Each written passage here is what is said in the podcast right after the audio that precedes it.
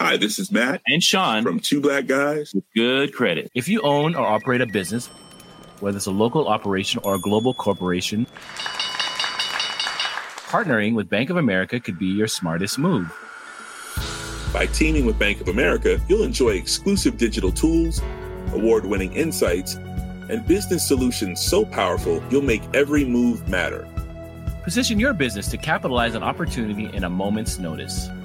Visit bankofamerica.com slash banking for business to learn more. What would you like the power to do? Bank of America, N.A., copyright 2024.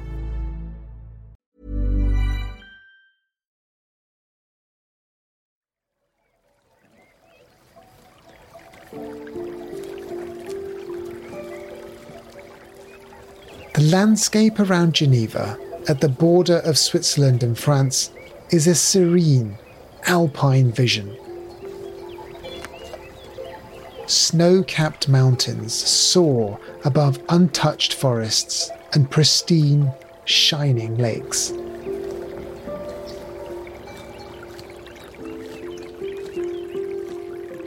It's here that Marta Bajko spends her days, in a very loud warehouse. The hall where we are is dedicated to the superconducting magnets and components uh, testing and qualification for uh, their use into the uh, LHC machine. Testing some of the strongest magnets in the world. We have magnets which are very long, up to 15 meters and up to 27 tons. So you have to position correctly and support them. So this is the yellow. At the workshop, engineers build magnets that are around 200,000 times stronger than the magnetic field of the Earth. That's what you need if you want to bend the path of particles travelling near the speed of light. These are the magnets for the most powerful particle collider the world has ever seen. The Large Hadron Collider, or LHC, sits in a circular tunnel nearby, deep under the Jura Mountains. It took 20 years to design and another 10 years to build. It's part of the largest particle physics laboratory in the world, CERN. In 2012, a few years after the LHC had first been switched on, it helped physicists complete one of the most successful scientific ideas ever conceived. This is a very, very preliminary result, but we think it's very strong. It's very solid. Otherwise, we wouldn't present it. And we've slowly, as we've gathered data, re- rediscovered the standard model to more and more rare processes, and basically, we're very confident now that we can go after the rarest, which is the Higgs two independent groups of scientists at the LHC had been looking for the elusive Higgs boson. As a layman, I would now say, I think we have it. You agree? Yeah.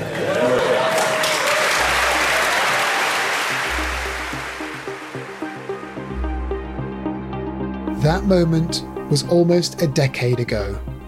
But there hasn't been another discovery of that magnitude since, at this most cutting edge of cutting edge laboratories.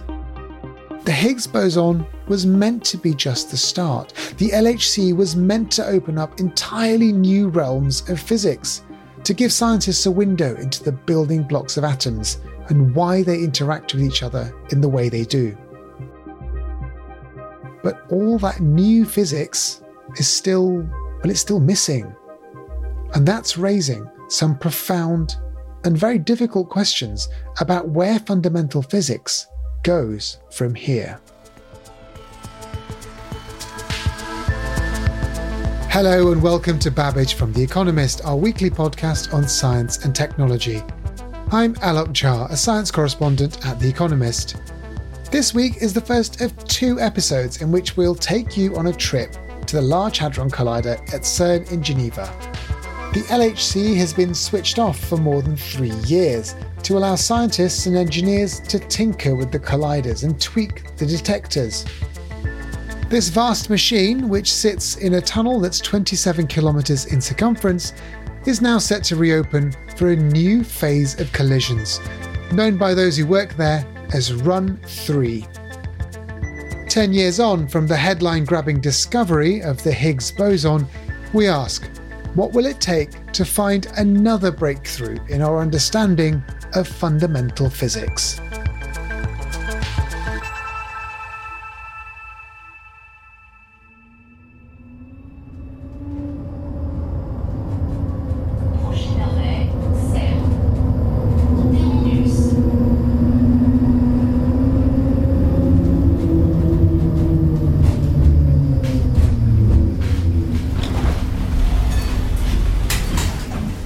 Stepping off the tram that takes you from central Geneva to the main entrance of CERN, you could easily miss the fact that this is where thousands of scientists are hard at work, building the future of physics. The mountains in the distance are certainly impressive, but otherwise, a collection of warehouses and other low rise office buildings are the only visible signs of CERN. The real action the true technological and scientific frontier lies 100 metres below the ground. Inside a tunnel sits the Large Hadron Collider. I think it's good just to think about what the LHC is. It's an atom smasher. Victoria Martin is a professor of collider physics at the University of Edinburgh in Scotland. She also works on ATLAS, which is one of the experiments at the LHC. And it takes protons, so protons are the middle part of a hydrogen atom. So a hydrogen atom's really, really simple. It's just a proton and an electron kind of going around the proton. And we can remove the electron quite simply, actually. It's the same thing that you do when you get a balloon and you kind of rub it against yourself and put it against the wall. That's actually removing some of the electrons. So we do that a bit more technically. And then we get the protons that are left, speed them up to almost the speed of light and smash them into each other. When you smash protons together at nearly the speed of light, they break apart.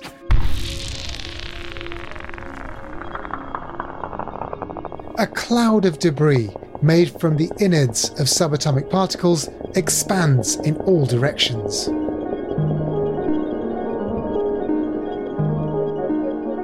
By carefully sorting through this mess, by counting the many different particles that are produced, physicists test their ideas about the most fundamental building blocks of matter.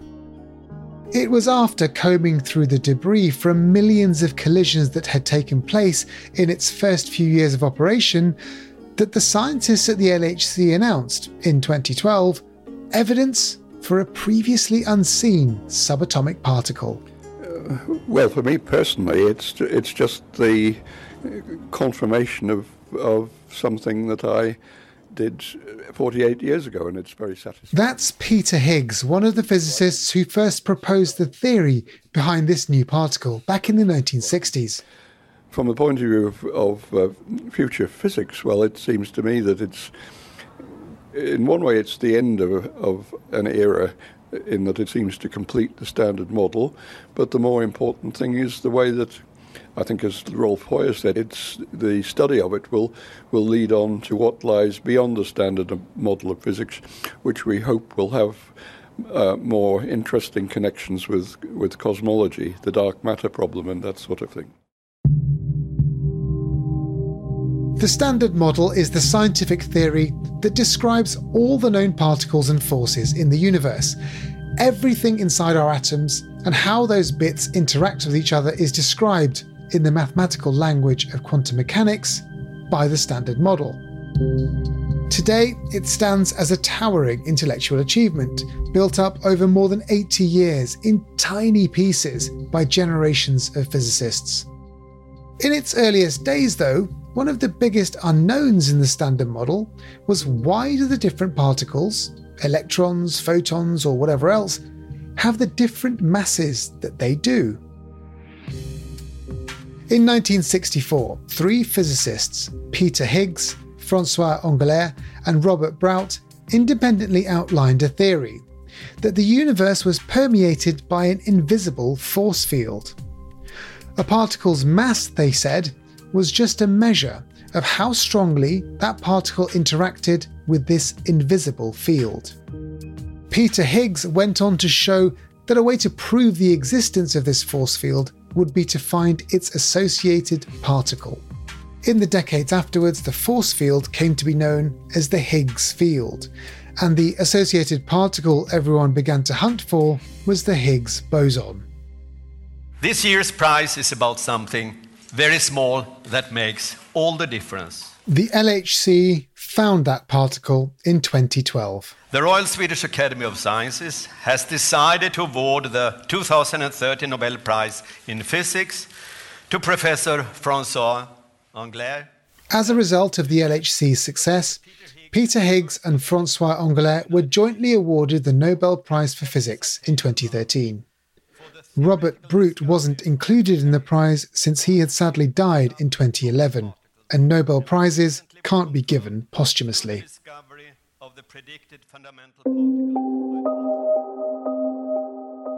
The evidence provided by the LHC was important for a couple of reasons. Firstly, it closed a gap in the standard model. And second, it was a neat demonstration of how fundamental physics normally works.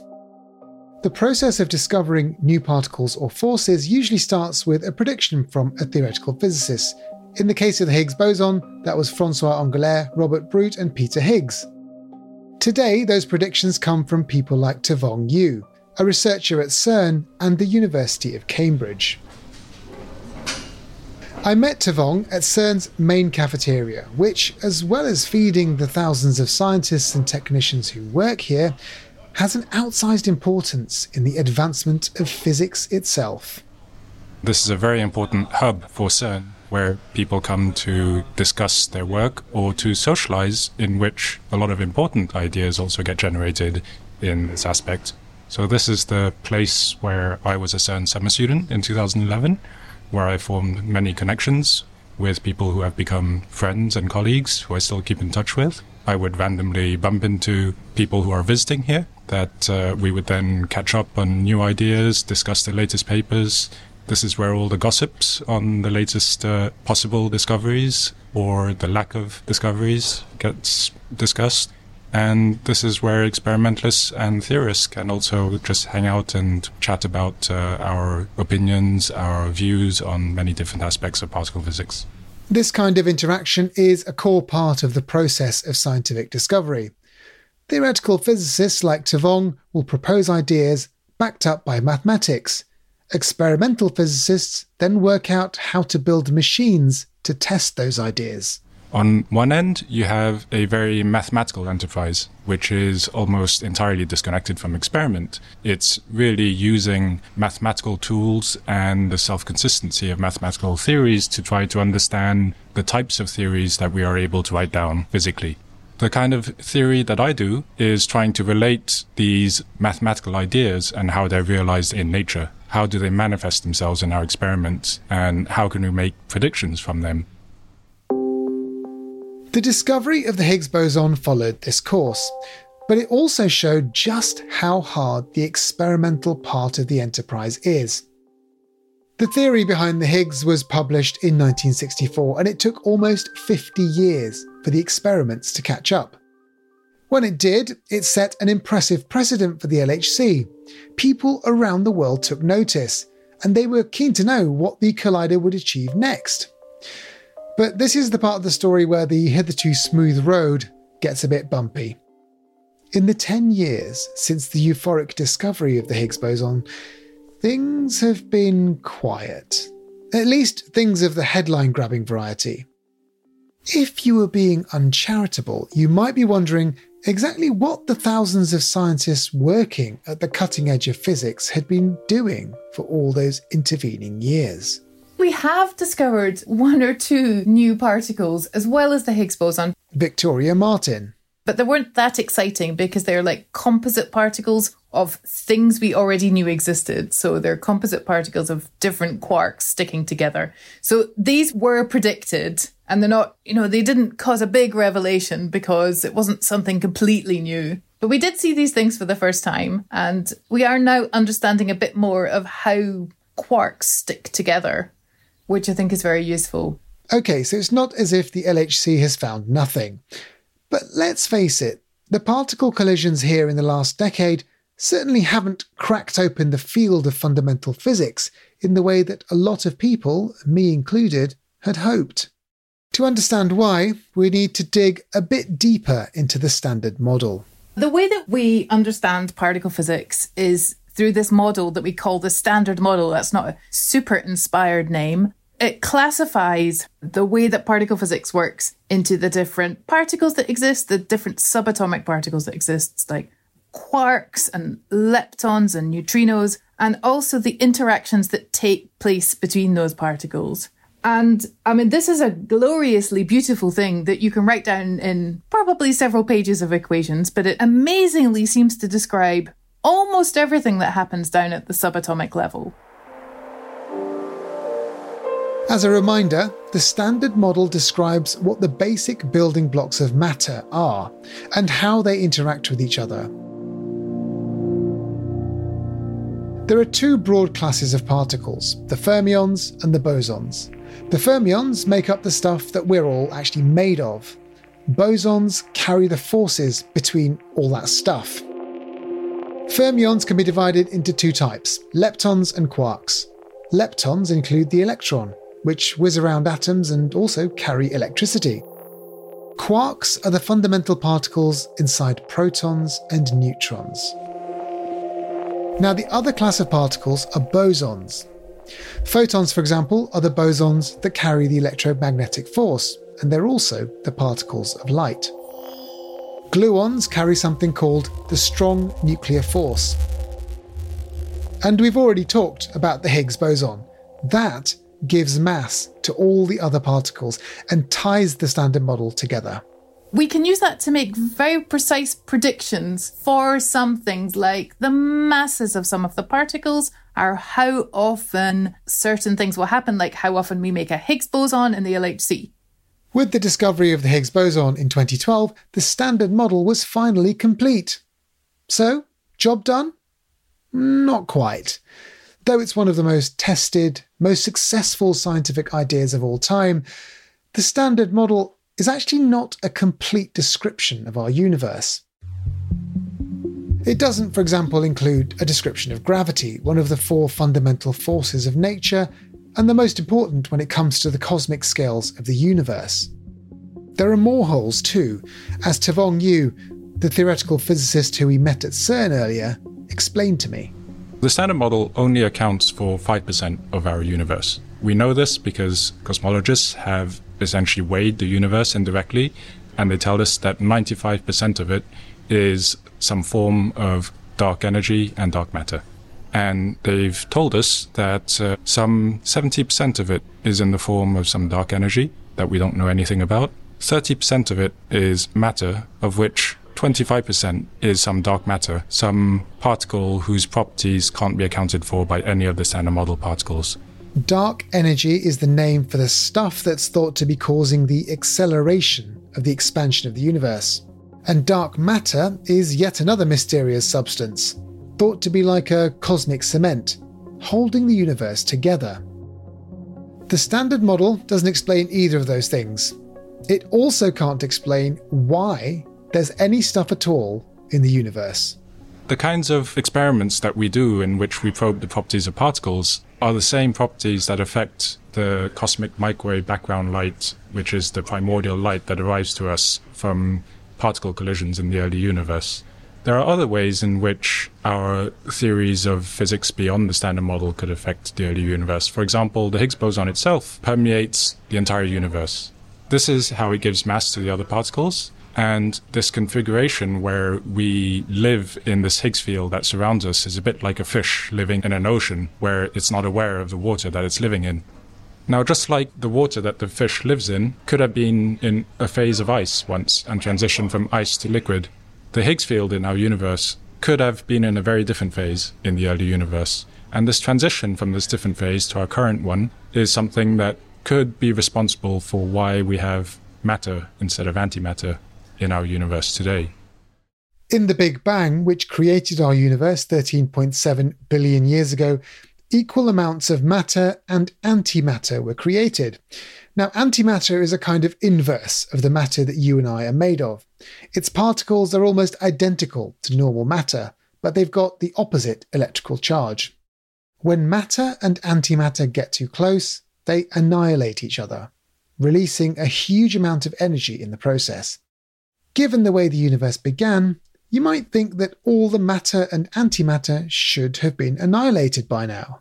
This evidently hasn't happened. Though we see lots of normal matter around us today, antimatter is vanishingly rare, and no one knows why. To fill all these gaps in our knowledge, physicists know that they need something that goes beyond the standard model. And that's where the LHC comes in. You can actually broadly classify the work that we do into kind of two things. So, firstly, perhaps what most listeners might find more exciting is we look for something new, something that we didn't know about before that was created in these collisions. So, there's a lot of people that work on the LHC.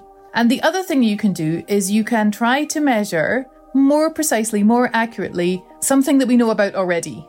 And then, actually, what we hope is that it doesn't quite make sense. Because from that, we can then infer that we didn't really understand what we were doing, and that maybe we're seeing something new, but just in a kind of roundabout way. To physicists like Victoria Martin, these results are what get them up in the morning. The anomalies are chinks of light, cracks in the edifice of the mighty standard model that might be a path to the new physics. But after so many years without another Higgs moment, do they really expect to find new physics at the LHC's next phase? That's coming up.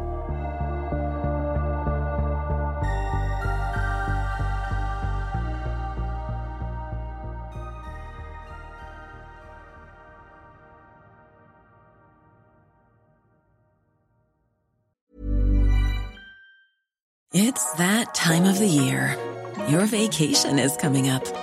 You can already hear the beach waves, feel the warm breeze, relax, and think about work.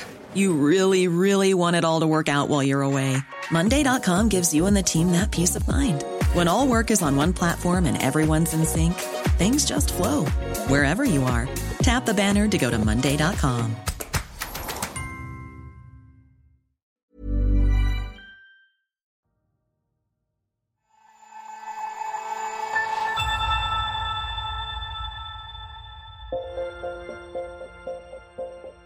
Today, we're at CERN, the European Particle Physics Lab in Geneva, investigating what to expect from the restart of the Large Hadron Collider.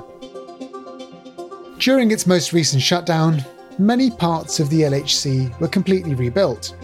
The aim was to make the collisions more energetic and the detectors themselves more sensitive. Hello, nice to meet you. Nice meeting you. Jason. To find out exactly what's been upgraded, I visited CERN's control center. So we have here a 24/7 manning, uh, 365 days a year. The room is divided in, in what we call the islands. Rende Steerenberg, the head of the operations group at CERN, showed us around.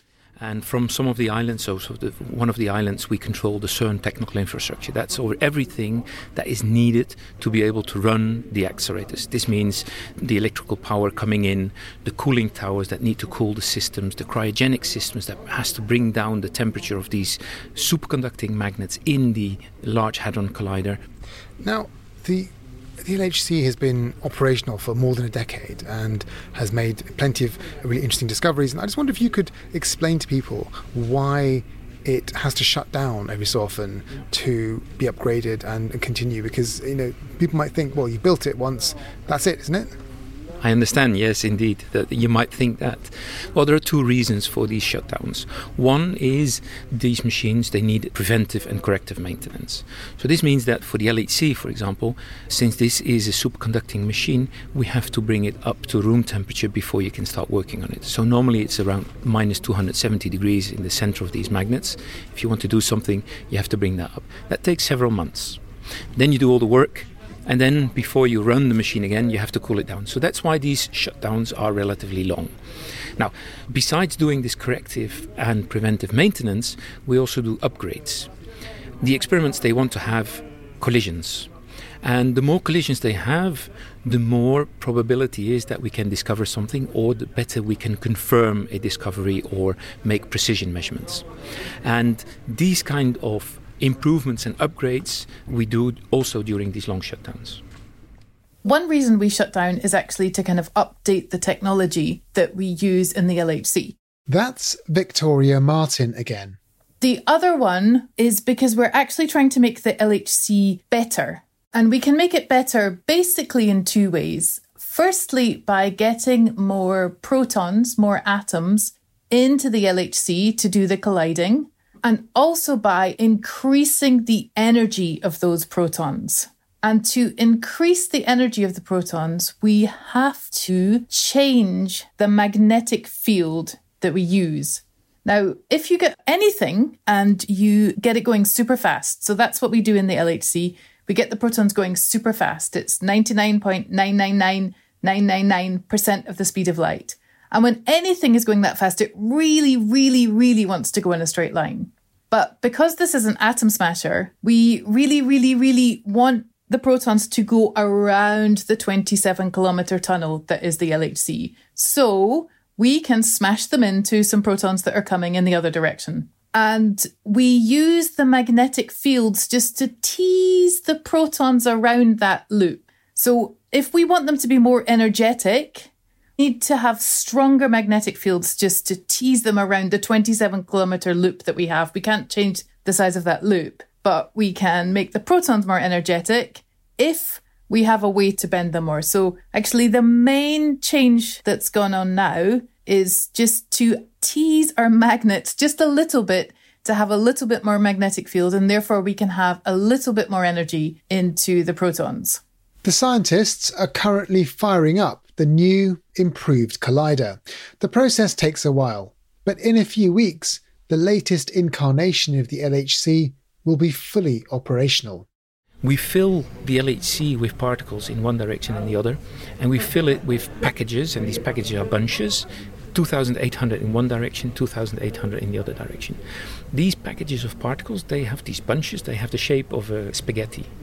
So what you can imagine is that you have 2,800 spaghettis going in one direction and 2,800 in the other direction, and each spaghetti containing more than 100 billion protons. And then in the experiments, these spaghettis they come together.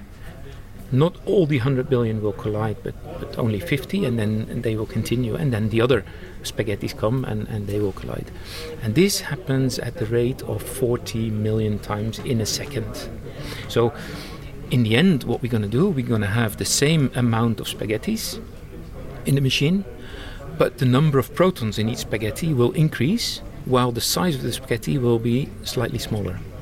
And then, in addition, what we do around the experiments, we squeeze the beam to very small dimensions, which means that the size of the spaghetti becomes the size of a hair, but it contains the same amount of protons. So that's why we have even more collisions after squeezing these beams into, into these small dimensions.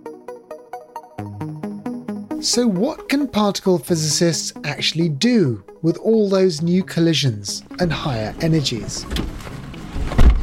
We jumped in the car to find out. There are a number of experiments sitting around the 27 kilometre circumference of the Large Hadron Collider.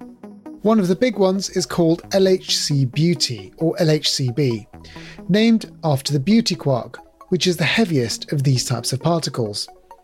In the LHCb's control centre, I met Chris Parkes. He leads the experiment and is also a professor at the University of Manchester. In LHCb, our real speciality is studying differences between matter and antimatter. That's one of the key things we were designed for. We also look at extremely rare decays, so where you have one particle which then decays into other particles, but this is something in these particular decays happen with very low frequency.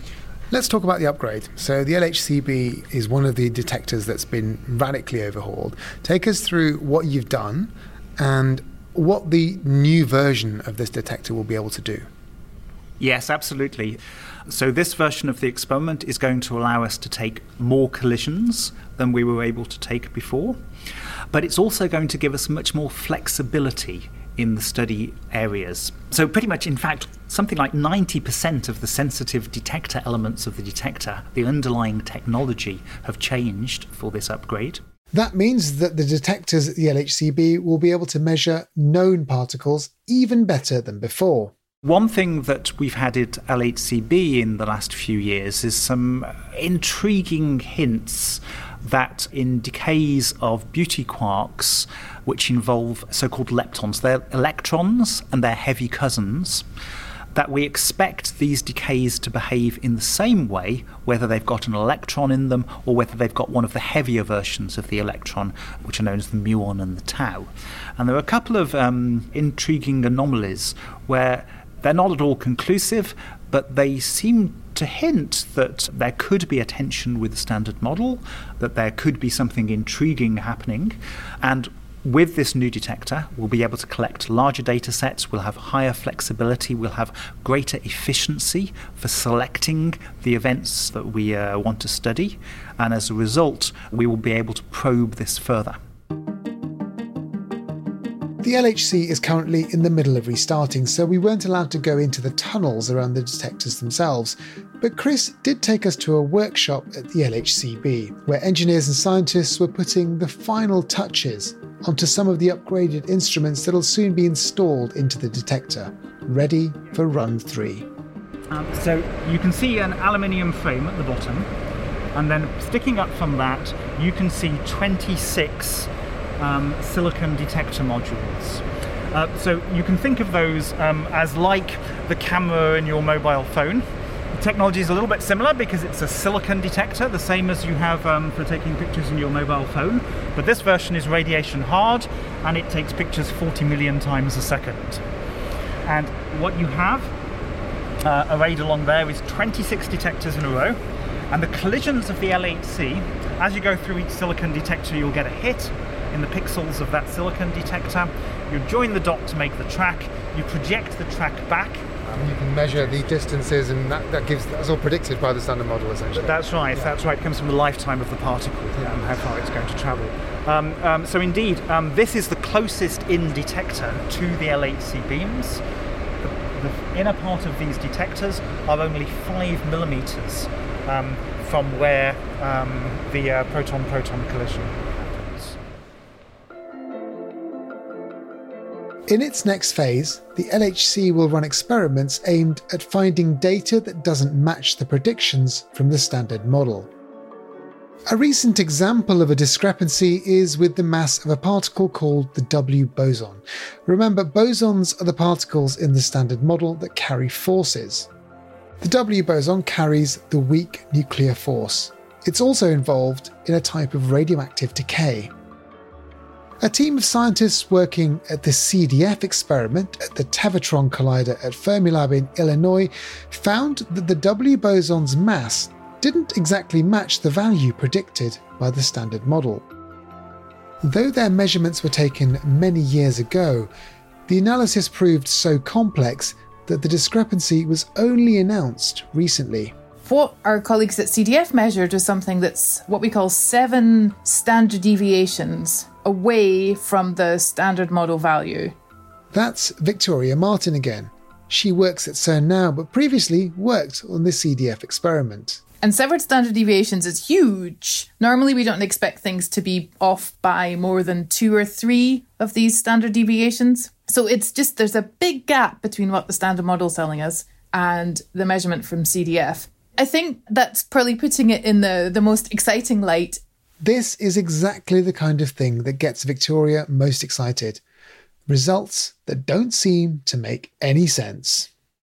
The previous incarnation of the LHC wasn't designed in the right way to be able to confirm or disregard the discrepancy with the W boson result. In run 3, scientists hope to clear this all up. More results like this will push physics beyond the standard model. One candidate to replace the standard model is an idea that's been around in theoretical physics circles for many decades. It's called supersymmetry. Supersymmetry says that for every known standard model particle, there also exists a heavier supersymmetric partner that hasn't yet been seen. These partner particles have already been given names. The superpartners of the electron and quark, for example, are known as the selectron and the squark.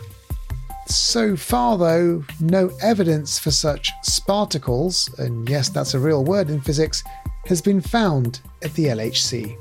It's led a lot of physicists to doubt whether supersymmetry is indeed the right answer. It's a beautiful idea, but perhaps the theorists got it wrong. Victoria Martin doesn't think so supersymmetry seems to be slightly kind of religious take on religious quantities within the particle physics community.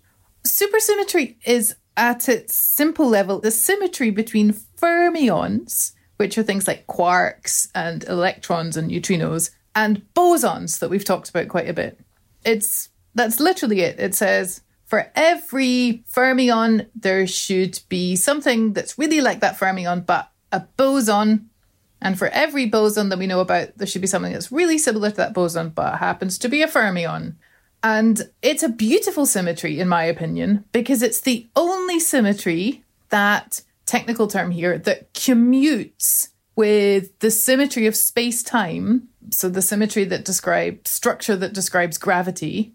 It's the only symmetry that commutes with um, space time that we haven't seen in nature already. And so I really like it. I think, you know, it's kind of they're saying, well, I must be there because all of those other symmetries we've seen. And it just makes sense to me. However, what we could see at the LHC, or what we can see at the LHC if it's there, is if those extra supersymmetric particles are not too heavy. So, just because we haven't found any supersymmetric particles so far with the LHC's current energies and collisions.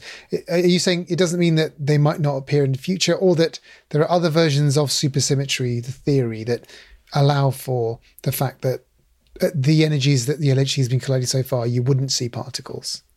Both things I would say are correct. So, yeah, the particles just, the supersymmetric particles just could be too heavy, or they just might be rare and we haven't quite been lucky enough yet to have seen them at the LHC. And we will be able to see them eventually with the LHC, but after we collect all of the run three data. Victoria is confident that run three of the LHC will find some new physics, physics beyond the standard model. Do the other scientists at CERN agree, though? Now that we have this last piece in the puzzle of the standard model, it does very much mean that we're looking to obtain information from the data about what the new directions might be. That's Chris Parkes again. So, in that sense, for this area of new physics beyond the standard model, we're really waiting to see what the LHC data can show us. However, there's another element which often gets missed, which is very important for the theoretical calculations. In order to be able to see these differences, you need to have that theoretical prediction with extremely high precision. So, a large fraction of what the theoretical physics community is doing for the LHC is not the speculations about new physics beyond, but it's about helping make those precise predictions that will allow us to see whether there are any deviations, and which indeed allow us to understand better the way in which the standard model itself works. If you were a betting person, then of course, the likely thing is that uh, the standard model will reign supreme as it has done for the last century. Tevong You. Now, does this mean that uh, we should all just pack up and go home? Well, no, because we don't know what the answer is until we look. We won't know whether or not these hints of new physics are actually new physics or not. And anyone who tells you that it definitely is or isn't doesn't really know at this stage. So, what Run 3 will be able to do is to expand further our small island of light into the darkness. So, LHC Run 3 will collect more data than we currently have and more data will allow us to increase the precision with which we are able to see the Higgs and other fundamental particles interacting with each other. It will allow us to see whether or not there are indirect signs of some new physics, some new particles. If in these collisions some new particles beyond the standard model are being produced, then perhaps they're hiding amongst these collisions, and perhaps they're only produced very rarely. So, by having more collisions, being able to collect several times more data than we have so far, perhaps these heavy particles that are hiding there will be able to manifest themselves in the aggregate data.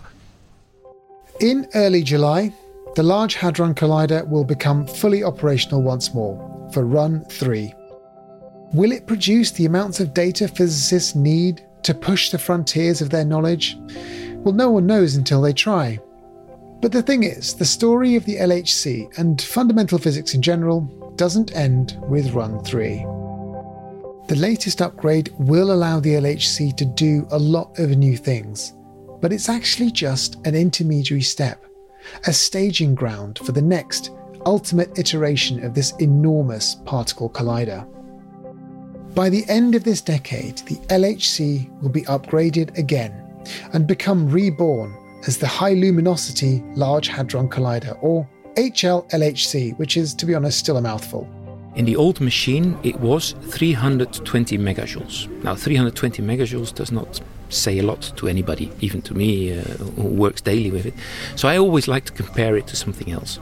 And if now you take one of these rapid trains, for example, in France, and you make that train run at 150 kilometers an hour, there is 320 megajoules stored energy in that train. That sounds like quite a lot of energy. exactly, exactly. Now, for the HLLHC, we will go up to 620 megajoules. Researchers' attention is already turning to that project. It promises even higher energies and even more collisions, and even more chances to discover the fundamental mechanisms that control our universe. But will that be enough? That's next time on Babbage. Thanks to Marta Bajko, Victoria Martin, Tevong You, Rende Steerenberg, and Chris Parkes. And thank you for listening. For more of our original reporting on science, technology, and health, subscribe to The Economist. In the forthcoming weekly edition, you can find out why graphene is playing a role in decarbonisation. Get your best introductory rate for a subscription at economist.com slash podcast offer. There's a link in the show notes. Don't forget to join us next week as we continue our journey at CERN to explore the future of particle colliders there and elsewhere. Babbage is produced by Jason Hoskin, with mixing and sound design by Nico Rofast. Additional production support this week was provided by Timo Seiler, and the executive producer is Hannah Mourinho. I'm Alok Jha. From Geneva, this is The Economist.